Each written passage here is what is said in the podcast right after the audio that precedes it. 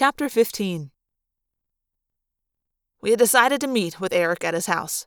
We had not decided to trust him completely. Jake, Cassie, Ax, and I were going to the meeting. Rachel and Tobias stayed outside as backup. Rachel was all primed to use her grizzly bear morph if we called for help. I'll be within range of Ax's thought speak, she said for the tenth time. I can morph my bear in a minute and go through that door about ten seconds later. If you do that, try not to stomp over me in the process, okay? I said. I glanced up and saw Tobias swooping down to settle in the tree in Erek's yard. I could joke about it, but the truth was, it did feel reassuring to know Rachel and Tobias were ready to be the cavalry. We went up to the front door of the very ordinary looking house. I sent Jake a look that said, Man, I hope we're right about this. But Jake was busy exchanging solemn glances with Cassie. So, someone knock on the door, I said. I glanced at Ax. He was in his human morph. His human morph is made up of DNA gathered at the same time from all of us except Tobias.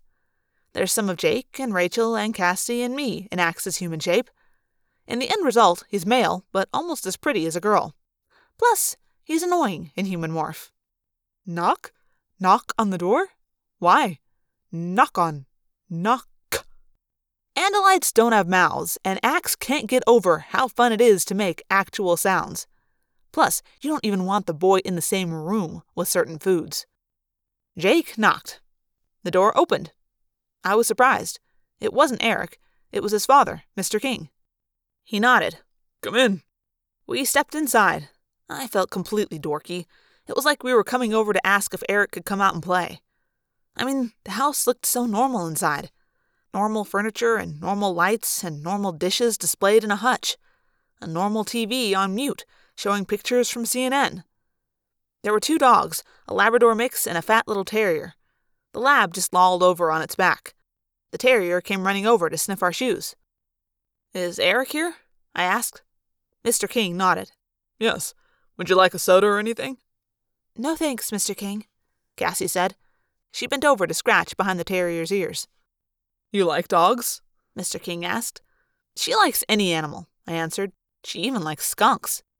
But dogs. Do you like dogs? Cassie smiled. If reincarnation were real, I'd want to come back as a dog. Mr. King smiled, nodding as if Cassie had just said something profound. Would you all come with me? He turned and led the way toward the kitchen. Once again, the total normalcy of it seemed jarring. There were little post it notes on the refrigerator saying things like dozen eggs, bell peppers. Someone had left a box of Wheaties out on the counter. Mr. King opened a door. It led down to the basement. We followed him down the narrow wooden steps. At this point, I started to wonder. I noticed that Ax was morphing slowly out of his human shape, returning to Andalite form a little at a time. Good old Ax. He sensed danger, and he wanted his tail available. I wanted his tail available too. Mr. King paused when we all got down to the basement. He watched with absolutely no surprise as Ax finished transforming.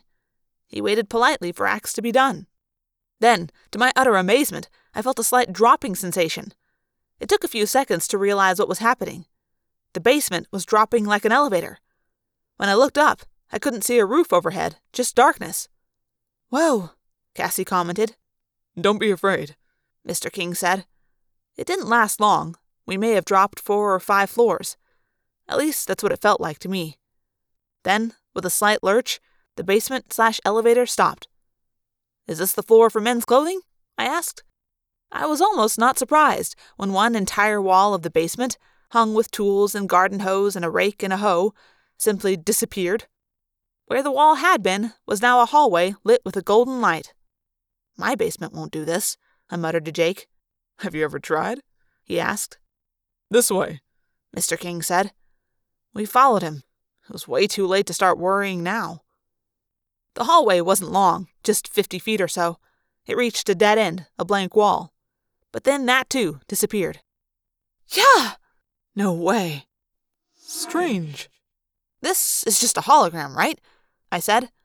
But somehow, I knew it wasn't. It was real. Unbelievable. Yet real. What was beyond the hallway was a vast, vast chamber, lit in glowing gold light, soft and buttery warm. I stepped out of the hallway onto springy grass. And over my head, maybe a hundred feet up, there was a glowing orb, like a sun. That's where the yellow light came from. Stretched out before us, for more than the length of a football field, was a sort of park. Trees, grass, streams, flowers, butterflies flying around jerkily, bees buzzing from flower to flower, and squirrels racing up and down the trees.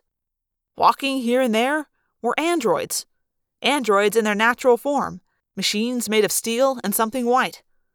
The androids had mouths that were almost like muzzles, clumsy looking legs, and stubby fingers. But it wasn't the presence of the half dozen or so androids that was really shocking. What was really shocking was that there were hundreds, maybe even a thousand, dogs. Normal, everyday Earth dogs, every breed and half breed you could imagine, running in packs, yipping, yapping, bow wowing, howling, growling, rough roughing dogs. They were chasing squirrels, smelling each other, and generally having a great old dog time. Jake, Cassie, and I stood there with our jaws hanging open like complete idiots. If Ax had possessed a mouth, his would have been hanging open too. It was doggy heaven. Dogs and robots in a huge underground park. One of the robots came trotting toward us. As it got near, a hologram shimmered around it. A second later, it was Erek. Welcome, he said. I guess you're probably a little surprised.